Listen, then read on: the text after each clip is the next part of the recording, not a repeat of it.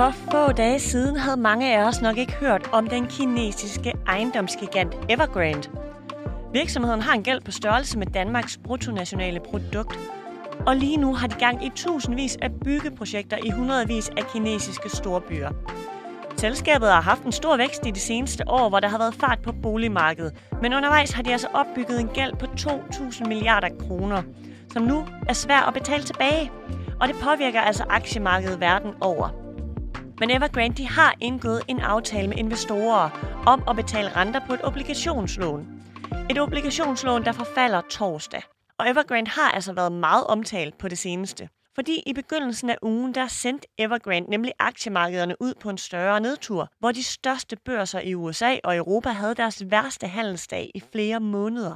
Selvom at der igen tirsdag var grønne tal på handelsskærmene, så vurderer aktiestrateger godt nok, at det kinesiske drama det ikke er slut endnu.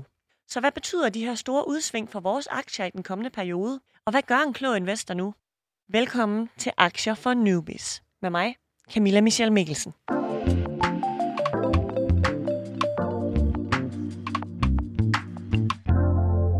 Som altid har jeg inviteret en gæst til at gøre os klogere, og i dag der er det Frederik Engholm, som er chefstrateg i Nykredit. Vi har altså talt sammen lige inden, at Evergrande indgik den her aftale om at betale renter. Der sker for det første nok muligvis noget i den del af det kinesiske aktiemarked, som består af selskaber, der ligner Evergrande. Men bredere er jeg ikke sikker på, at der sker så meget. Og grunden til, at der måske heller ikke nødvendigvis sker så meget, det er også, at det ikke kommer sådan helt ud i det blå. Altså nu har vi jo haft i hvert fald en uge, os der ikke har fulgt helt så godt med i det, som kineserne selv til at forberede os på det. Jeg tror, flere dele af det kinesiske marked har vi jo kunne se, har sendt kursen ned over længere tid, og selskabets obligationer er også sendt kraftigt ned. Så der har været en forventning om, at det her selskab går ind i nogle problemer. Og det afspejler sig altså allerede i tallene. Så min overordnede forventning vil være, at der ikke kommer noget kæmpe chok, hvis det viser sig på torsdag, at de ikke kan betale, og man der påbegynder en eller anden form for restrukturering. Altså genetablering eller en opløsning af selskabet i nogle nye bidder. Når man sådan prøver at finde en ny model for, hvordan man kan køre eventuelt dele af selskabet videre. Ja, hvis de nu skal have sådan en restrukturering, hvem kommer det så til at ramme? Altså hvis de går konkurs, og de er nødt til at bygge det hele op fra ny? Det er endnu uvist, vil jeg sige, og det vil der typisk være, kan man sige, nogle myndigheder i særdeleshed, fordi det foregår i Kina, der blander sig lidt i. Fordi man kan sige, at i vores del af verden vil det være mere sådan faste regler for, hvordan sådan en restrukturering skulle foregå. I Kina er jeg ikke i tvivl om, at myndighederne har en holdning til, hvem det er, der må betale nogle af tabene, eller tage nogle af tabene, og hvem der får lov at komme videre med skindet på næsen. Og jeg tror, det, man skal have sig for øje, når vi snakker lige det her selskab, det er jo, at en af de måder, de har finansieret sig på, er at udstede obligationer. Det er faktisk ikke sådan den allerstørste del af deres gæld. Faktisk har de også gjort andre ting. Blandt andet har de solgt boligprojekter til almindelige kinesere, som har forudbetalt dem, og så har de brugt den forudbetaling til at finansiere den aktivitet, der er i selskabet. Og når salget så er svigtet, så har det vist sig, at de havde pludselig fik tiltagende svært ved at svare regningerne. Og det betyder, at der jo potentielt er nogle almindelige kinesere, der har både betalt en bolig, som de aldrig kan få, hvis det her selskab falder fra hinanden. Og det tror jeg, at de kinesiske myndigheder vil være meget opmærksomme på, at det skal helst ikke ske, fordi det kunne risikere måske at underminere tilliden til boligmarkedet og det at kunne købe sådan en projektbolig. Så der for eksempel kunne være sådan nogle grupper, som de kinesiske myndigheder gerne vil frede. Nu sagde du tidligere, at det er primært Kina og det kinesiske samfund, det kommer til at betyde noget for. Men vi har jo set udsving i det danske C25 eliteindeks i de seneste dage. Hvad kommer den her globale uro til at betyde for dine og mine aktier? Ja, det er jo selvfølgelig et godt spørgsmål, og det kommer an på, hvor store chokbølger det her det giver i Kina i sig selv. Fordi humlen er jo, at selvom at vi har en sådan formodning om, hvordan man vil løse det her, og selvom vi har også en nogenlunde idé om, hvem det er, der står til at blive ramt af en konkurs hos det her store selskab, så ved man aldrig med sikkerhed, hvad der er for nogle afhængigheder i systemet. Man ved aldrig, om det kan skabe nogle ringe i vandet, som myndighederne ikke lige har tænkt over på forhånd, da de lod det her ske. Fordi sådan er det i Kina, der lader man den her slags ting ske. Tidligere har de reddet et hvert stort selskab, der var ved at gå konkurs, inden det kom så vidt, for at undgå de her ringe i vandet. Men nu lader de det formentlig ske med det her selskab. Så der er noget usikkerhed om det her, og det er det, der afspejler sig i vores finansielle markeder i Danmark, faktisk hele vejen rundt i Europa. De amerikanske markeder faldt også mere, end de havde gjort i månedsvis. Så den usikkerhed, det skaber omkring den kinesiske, i virkeligheden vækst, som jo også er afgørende for mange af vores egne selskaber. Ja, det er den, der medvirker til, at vi ser så store fald, som vi ser i også vestlige markeder, og i det hele taget store udsving, fald den ene dag og nu stigninger efterfølgende. Betyder det noget for mig som investor? Jeg tænker, at det er et meget godt sådan vidnesbyrd om, at ting, også selvom de sker langt væk, og også selvom det er noget sådan, man kan sige til dels, som vi måske endda kunne have vidst lidt om i forvejen, så kan det stadig godt skabe noget usikkerhed, som kan ramme en aktieportfølje. Det er jo et vidnesbyrd om, at aktier er noget, der kan svinge, og at en investering som en aktieinvestering er, sådan per definition indeholder noget risiko, og når man investerer i det, så skal man også kunne leve med, at der er noget risiko. Det her, det er, kan man sige, noget, der sådan for nogle af os kom lidt ud i det blå, for andre måske ikke helt så meget, men uanset hvad, så kan der altid komme sådan noget, den slags, som ingen havde set på forhånd, og som lige pludselig kan give et ordentligt skub til væksten. Lidt ligesom corona gjorde det for noget tid siden. Og det tænker jeg, at det er jo en meget god reminder om ikke andet. Nu er det ikke overstået endnu, så vi ved ikke, hvordan det ender. Vi ved ikke, hvor meget det kommer til at koste på vores aktiekurser i sidste ende, det her. Men det er jo et meget god sådan, reminder om, at det er også en del af det at være i aktiemarkedet. Der er ting, der sker over hele verden, kan pludselig skubbe meget til forventningerne på selskabernes indtjening fremadrettet og medvirke til, at kurserne kan falde en del. Mandag der faldt det danske C25-indeks med 1,4%, og så steg det så igen her tirsdag morgen med 0,6%. Hvor længe kan man forvente, at det her det kommer til at påvirke det danske marked? Jamen det er helt umuligt at sige. Det er jo den usikkerhed, der er omkring det her. Man kan sige, jo flere dele af det her selskab, som de kinesiske myndigheder beslutter sig for, skal reddes, og det har de helt sikkert nogle tanker om allerede, jo mindre chokbølger vil det give igennem det kinesiske system. Man skal tænke sig, at det her det er et selskab, der har tusindvis af boligprojekter rundt i hundredvis af kinesiske storbyer. Og en masse tusind mennesker arbejder på det her, et hav af selskaber. Mange, mange hundrede selskaber er underleverandører til det her selskab. Så hvis man lader det her falde sådan meget voldsomt fra hinanden, og meget af aktiviteten får lov at forsvinde, så er der et hav af selskaber, der vil ende med at være så afhængige af Evergrande, at de nok også risikerer at gå konkurs med tab til følger for dem, der ejer dem. Så det er bare for at sige, at det afhænger meget af, hvilken redningsmodel de kinesiske myndigheder i sidste ende vælger, når de skal finde ud af, hvordan man får afviklet det her selskab på en eller anden måde, så der er nogen, der får nogle tab, og nogle andre stumper, der bliver samlet op, så det ikke kommer til at gøre alt på ondt på kinesisk økonomi som helhed. For jeg tror, det er meget det, det handler om. Den redningsmodel vil jeg godt vende tilbage til lige om lidt. Jeg har bare lige lyst til at spørge, hvorfor er det, at Evergrande har så stor indflydelse på det danske C25-indeks?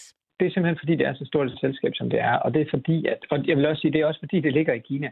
Fordi der er ikke nogen tvivl om, at det foregår i Kina, det her gør også, at gennemsigtigheden er lidt ringere. Det er sværere for os præcist at vide, om vi kan stole på alt omkring selskabet, og hvad for nogle modeller, man kan lave rundt om det. De har lavet nogle finansieringsmodeller, som i virkeligheden ikke sådan helt figurerer, skal man sige, på det, man kalder selskabets balance, altså når man kigger i selskabets regnskab, for at finansiere noget af den drift, de har haft. Og det vidner om, at den slags ting vil være langt sværere at slippe afsted med i strammere regulerede vestlige markeder. Der er simpelthen en større gennemsigtighed hos os. Så når det her det spiller ind, så er det fordi, det er et meget stort selskab. Det er fordi, vi ikke har fuldstændig klarhed omkring forløbet omkring det. Og fordi det jo på grund af det størrelse skaber noget usikkerhed om den kinesiske økonomi.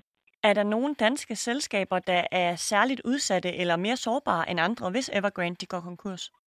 Man kan sige, at jo hårdere Kina bliver ramt, hvis det viste sig, at det her det blev en ting, der bremsede kinesisk vækst sådan væsentligt op, og det er ikke umuligt alene af den grund, at man kan sige, at ejendomsmarkedet er på det seneste blevet reguleret lidt hårdere. Det her kunne være endnu en grund til, at myndighederne tænker noget mere over, hvordan de skal regulere det. Ejendomsmarkedet, byggemarkedet fylder rigtig meget i kinesisk økonomi, så det har en væsentlig betydning for den kinesiske vækst.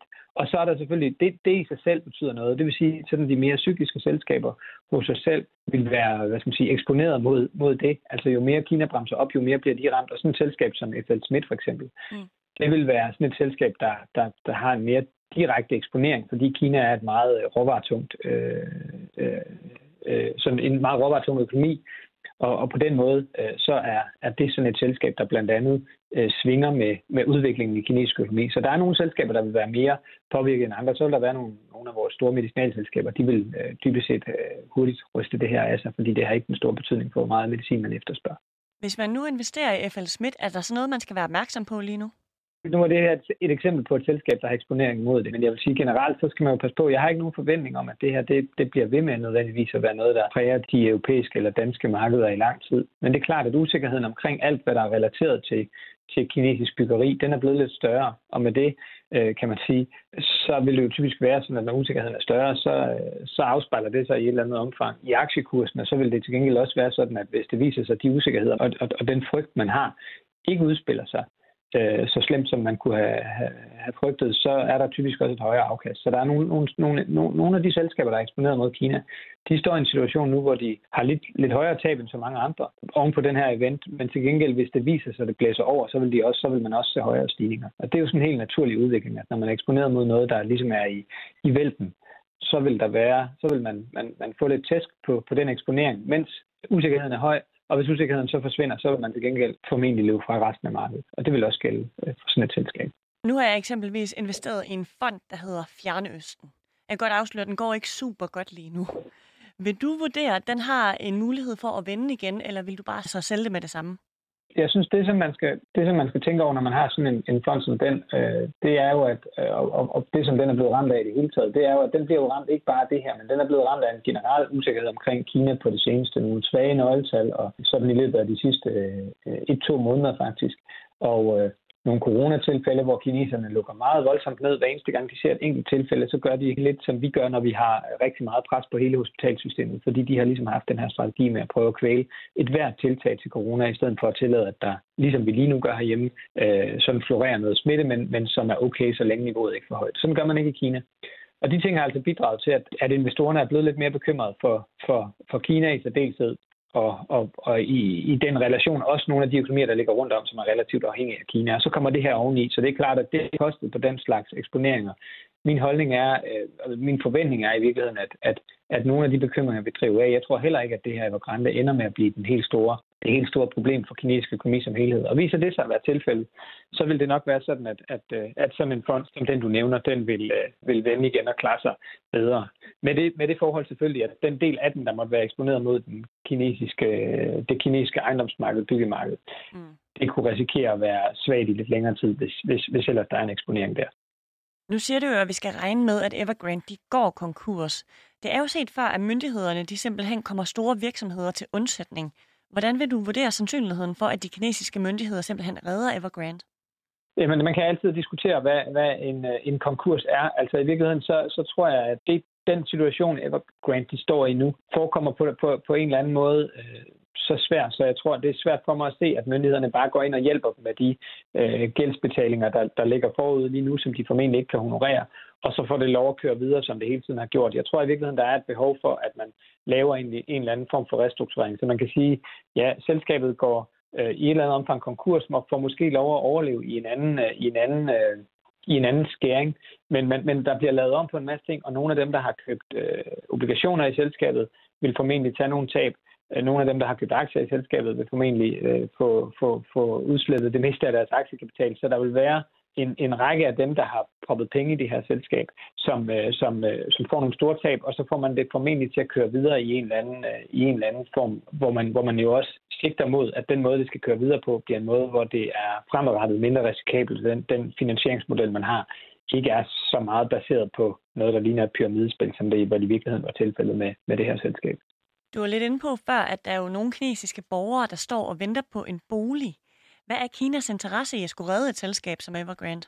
Det er præcis det. De kinesiske myndigheder har generelt jo en meget stor sådan sårbarhed i forhold til, når det går skidt i kinesisk økonomi, eller når kinesiske borgere lider. I hvert fald, når de lider sådan økonomiske tab bredt set. Man kan diskutere, om de ikke nogle gange selv påfører dem lidt smerte ved andre tiltag, men sådan generelt i hvert fald. Og det betyder, at de i mange situationer har gjort en masse for f.eks. at opretholde høj vækst, sådan at man sikrer, at borgerne de er tilfredse med det, oplever fremgang, oplever en stigende velstand. Og man kan sige, at på det seneste har der været en diskussion af, om det overhovedet lykkes, eller det viser sig, at der er nogle få kinesere, der bliver rigtig rige, og så er der en masse andre, der ikke bliver så rige. Det er måske i virkeligheden også en af grundene til, at man som myndighed har lyst til at gå ind og hjælpe de folk, der godt nok har købt en bolig i Evergrande, men på den anden side sikrer sig, at de ejere, der er af selskabet, og dem, der har tjent masser af penge på, at det her selskab har vokset så kæmpestort, ja, de får det nødvendigvis ikke så nemt som den, der har købt bolig. De kommer til at betale noget af gildet, hvis man skal se en restrukturering.